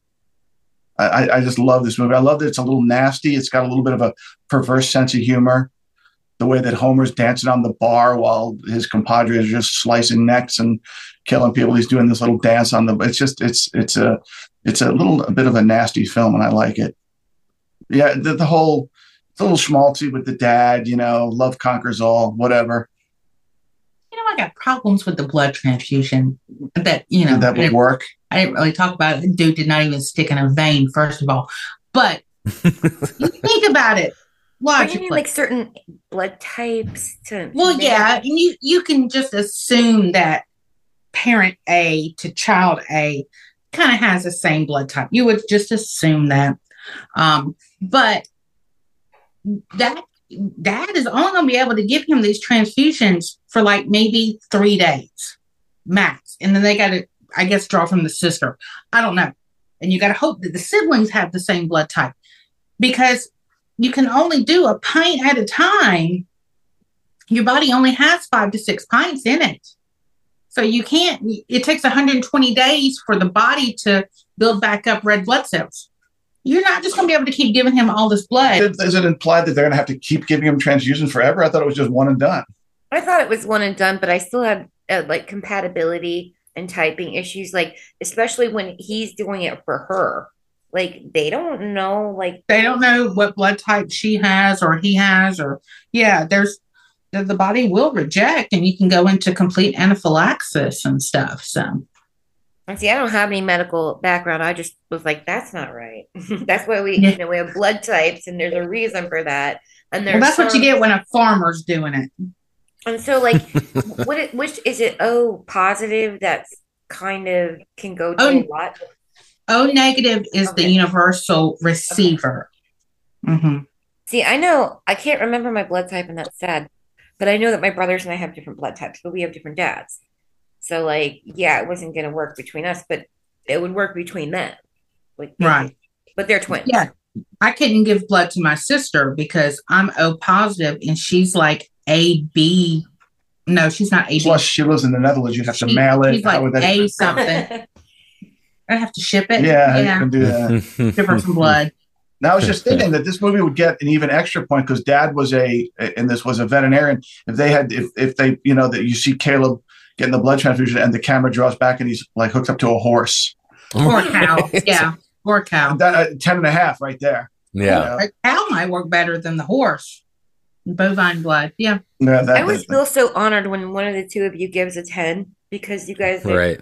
Eh, No, I mean I'm just like, wow, okay, that's that's amazing. Like I love seeing that from you guys, or even like a 9.5, because I'm probably our most generous rater.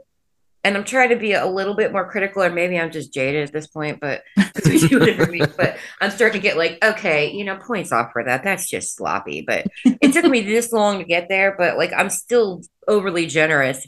And you guys tend to be our better critics. And like the rest of us are like, well, you know, I fucking love this movie. It's stupid and it's what it's fine. So when I hear you guys rate from the heart or just like like Dave's like, you know, it's not a perfect movie, but I'm giving it a 10. I, I do that a lot. So like when you guys give something a high score, I'm like, ooh, yay.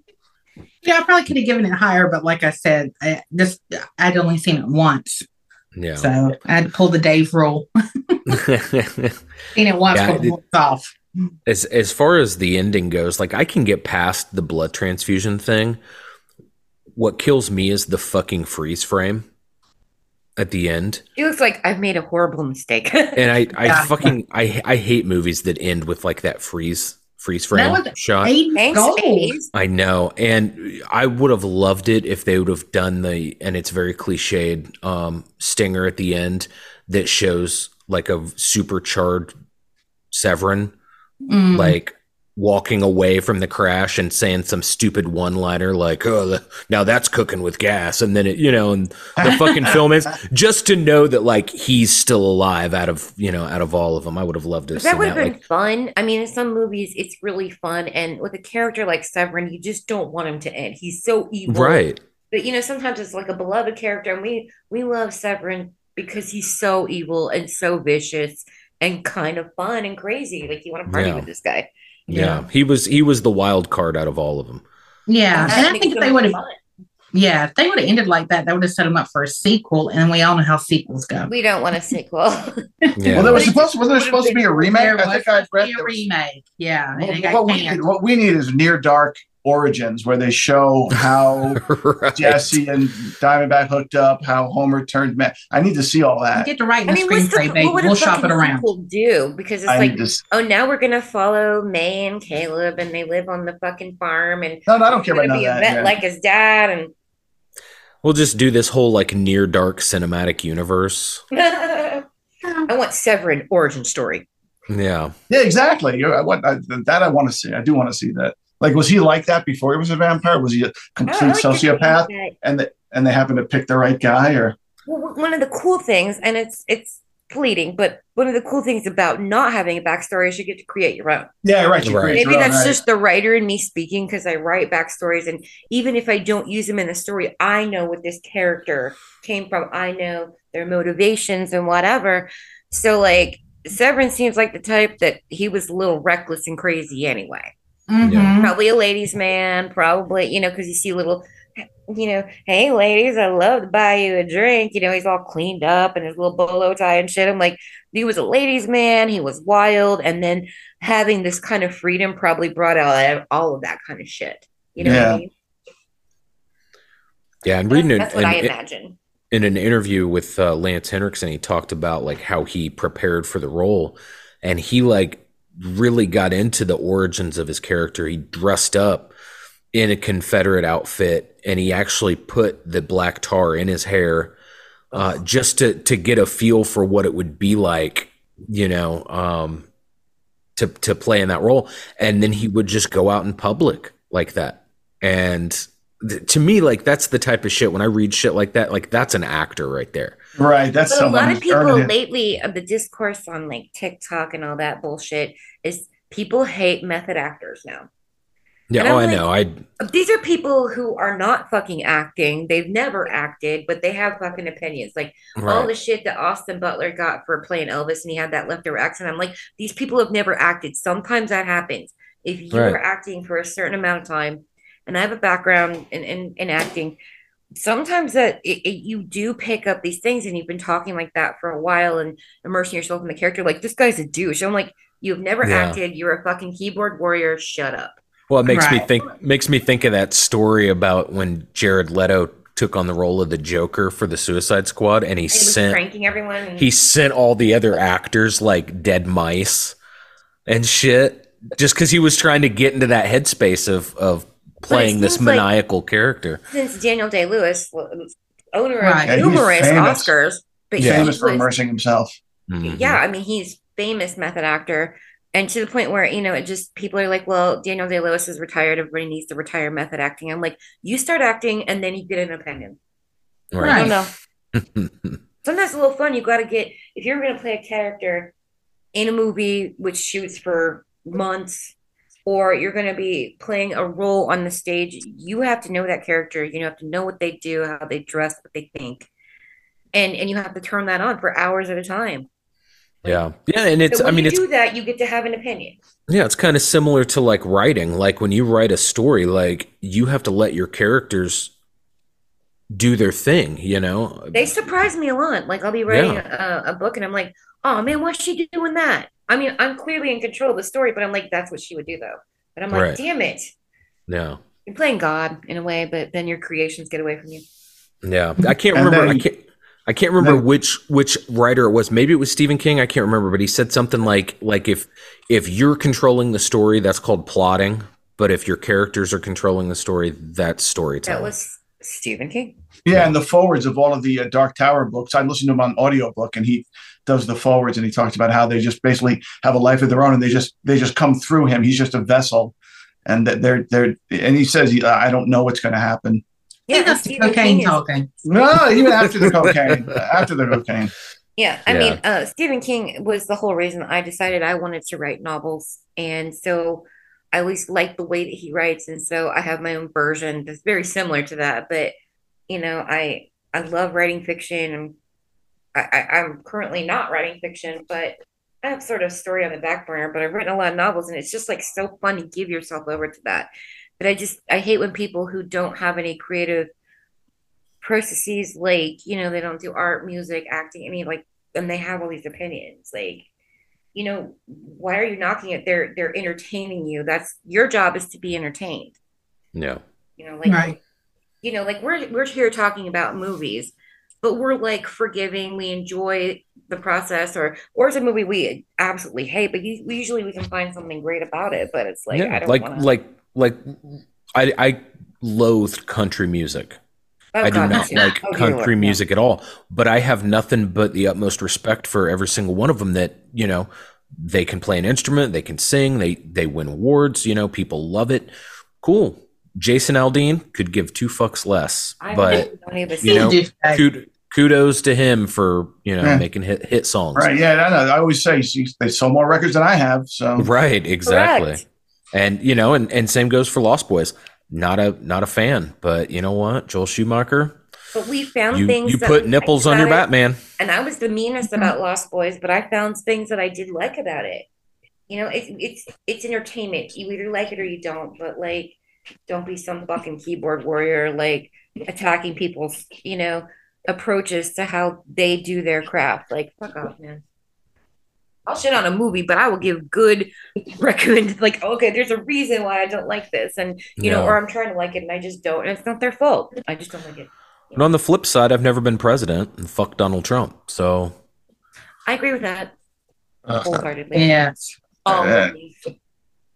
and and the extra too. So, um, this is this is really fun. This is good talk. Yeah, It's intimate. I love like this that. movie. I mean, sometimes it's just fun. We're gonna have a lot of guests coming up. You know, like just everybody's gonna be involved. So this was just a nice little. I, I don't know. Sometimes we just have more room to talk, and I enjoy that. And And what's what's coming up people that aren't next? Here. What's uh what's up next? Um. Okay, I should know this, uh, but I don't. I'm pretty sure I know, but let me double check. We are continue. Oh no, actually, it's the MST3K horror part two. That's what I thought. So that may also be just the four of us because we're the only Yeah. ones that watch. I'm looking forward to it. I wasn't on the first episode, so you'll Well, have I to do have the list me. of the ones that we covered. It was so long ago. It was season two. And we That's how other you and I even met. That's how we even know each other was through Mystery Science Theater. Yeah, it is. And so uh And to this day, I, I watch. I watch at least part of an episode every day. I need it we like watch I every need, day as well. like I need oxygen and sunshine. Like when we every- get up here, we're gonna get ready, brush our teeth, go to bed, put on an episode. Yeah. Um, uh, we we rotate in RiffTrax, but yeah, MS3 3K like every Yeah, day. we yeah we just came back from San Francisco seeing Riffapalooza with Mary Nice. I Jo and wanted to go Bill, to Kevin. So funny when they, they did 4D Man, which is a great like what is it, 1957 sci-fi. Uh, so good. I love when they do those bad old Yeah. school sci-fis. Those are like some of my favorite genres Yeah. that they do. But Yeah, they had three different movies and the audience chose. Yeah, the audience chose which one, but uh, So yeah, we I have the list of the ones that we previously covered, but there's so much more, and I already have the two that picked that I would like to do. Um, so yeah, um, I'll I'll get that list out. I will be Yeah. ready. Yeah, I just I think back to when we did the first episode and Dave when we were talking about Devil Doll. I fucking laughed so hard. couldn't stop laughing. I fucking love that. I went back and listened to that episode. It's pretty good. Pretty Yeah. C- Come to daddy. Are you wet? Yeah, and so um, I think I d- I did Squirm and uh, I did Fuck yeah. Tormented, which is a favorite of mine. What be so fly about that creek? yeah. And but I think I'm gonna do Hobgoblins and the Leech Woman. So I'm we gonna have to actually check- did not cover Hobgoblins. I'm like, I'm yeah, doing it. that surprises me. I thought Oh, I thought we did, Hobgoblins is one of those episodes. It's a fan favorite that I can never get through, and I don't know what it is. I, Did there's- you watch the RiffTrax version? No. It's funnier. All right, Yeah. I'll watch. I, I just there's promise some. you- There are some that are fan pod people's one. Just it's like Manos a top is ten, mine. for, and I can't get through it. And I don't know. I- It's must. It's yeah. me. It must Me be and me. Manos. we It's not we you. talk It's me. We talk about that with pod people too, and it's not a like it's not a People, favorite but I of have mine. to. I do it like once a year. yeah. I have to be in the mood. Although the whole thing, I, I'm- I got to go to my one man show. Leslie Nielsen, Leslie Nielsen, Leslie Nielsen. That's a good riff, Oh, but sorry. I, I can't. I can't get through it. But see, I'm I'm like that, and and Candy can attest to this. I'm like that with uh, Village of the Giants too. I just I fucking love Oh, Billy. we Giants. just Ju- watched we that. just I don't know what it is I- about. I just when don't was on think it's very he's like, funny. Fuck this fucking movie. I'm like, this is a great episode. Urban Roger Cowboy. Corman. I mean, Roger Corman. Urban Oh, Cowboob is probably the funniest riff in that. I just You haven't watched the rest of it. Every I time I put it on, we you're like, have fuck. watched When the that, I guy, don't when the guy's hanging on the giant boobs, be careful what you wish for. yeah, I just I don't know. It's just not my everyone's cup of everyone's tea. already stopped listening. They've already turned this off. It's just us now. Yeah. yeah, it's, it's okay. We'll edit this out, but like, yeah, I get so excited. So I was like, you know, we need to do a version two. So yeah, I I, I was like, I'm gonna do Hobgoblins, so something big, and then one of my little sleeper things, the Leech Woman. So, which I think is completely underrated, but I will make No, it. Leech Woman's great. Yeah, and, and it is- I love uh, it. Le- Leech Woman's an interesting sort of feminist. Uh, well, back in the day, like how women were treated. Wasp Woman. Have you ever watched Wasp Woman Yeah. from cinematic? It's like she's the CEO of this corporation, and like her underlings are making fun of her to her face because it was the fifties, Yeah, I back guess. then So- it was just sort of like she's Yeah, empowered, that- but we got to the, keep the her in her misogyny place. in that one is just overwhelming, smothering. You know, she's she's your fucking boss, and they're like mocking her. That's Yeah. that was one of those movies I saw on my own. And her story, that actress is like uh, Susan Cabot. Her story is so tragic too. Yeah. To go to I was thinking about when I was a teenage werewolf, but because I'm, I'm I love the movie in general. Well, young Michael Landon, but that's one of those episodes that nobody can get legally a hold of. I mean, It's a tough one. Yeah, it's always it, right. It always pop and then it's gone. Once it pops up, it gets struck down again. because yeah, because it's Susan uh, Hart. It's one of those ones like on the satellite dishes, one that because they're finally like, we're never gonna get the rights to this till she dies and somebody lets us have them. But I, I was a teenage werewolf is one of those, and I'm like, I don't want to do one that people can't get legally because I'm trying to support. Right. You know. So I'm like, you can watch the movie, but you won't have the riffs. And I'm just like, that's I had to make a stand. Like, okay, I can't do this because people might try to obtain this, and there's no way that they can profit off that right now. I'm looking forward to the Mystery Science Theater one. Always fun. Can't wait. Yeah, yeah, it'll be a good time. So I We're each going to pick two. You said we're each doing Mhm. two. All right. Yeah, and then um, can have some wild cards at the end, just like honorable mentions, because I'm I have a feeling it's just going to be us. Nico doesn't watch the show, and Erica. I think the only two that she knew she did last time. She was like, "I'm just kind of here," and you know, I love Erica to pieces. So, Yeah, um, yeah. If I remember correctly, when we did it, we we ended up throwing in a couple others. yeah, we had honorable Randomly, mentions, but yeah. I, I listed all of them. I have the list together, and then I put down the two that I want to do. Creeping but terror. I'm gonna have some honorable mentions, and if somebody else picks them, I'll just throw it at the end, like I agree or something. Yeah, So we can just work on that, a little bit of homework, and uh, I'll I'll repost that list. Oh, Melting Man. Yeah. Mel- Melting Man. She did that the first uh, Erica Oh, did did we? Man and Manos. So um, Damn. yeah, so we have we have ten episodes that we covered. Steve had crackers. I can't get him to. He always falls asleep when I put it on, so we, I need to get him sitting down to watch that movie because I love Yeah. that episode. Oh, oh perfect. It's a good. All right. Battery's about to die. But yeah, it, it, All right. it's been fun, but it's been so fun, guys, and we'll just do plugs another time because people know them. yeah. Yeah. We don't have any. Yeah. If they find us, they find us. Yeah, they That's know right. us. You know where we're at. At this All point. right. Love you guys. Good night, folks. Love you guys. Good night. All right. Love you guys.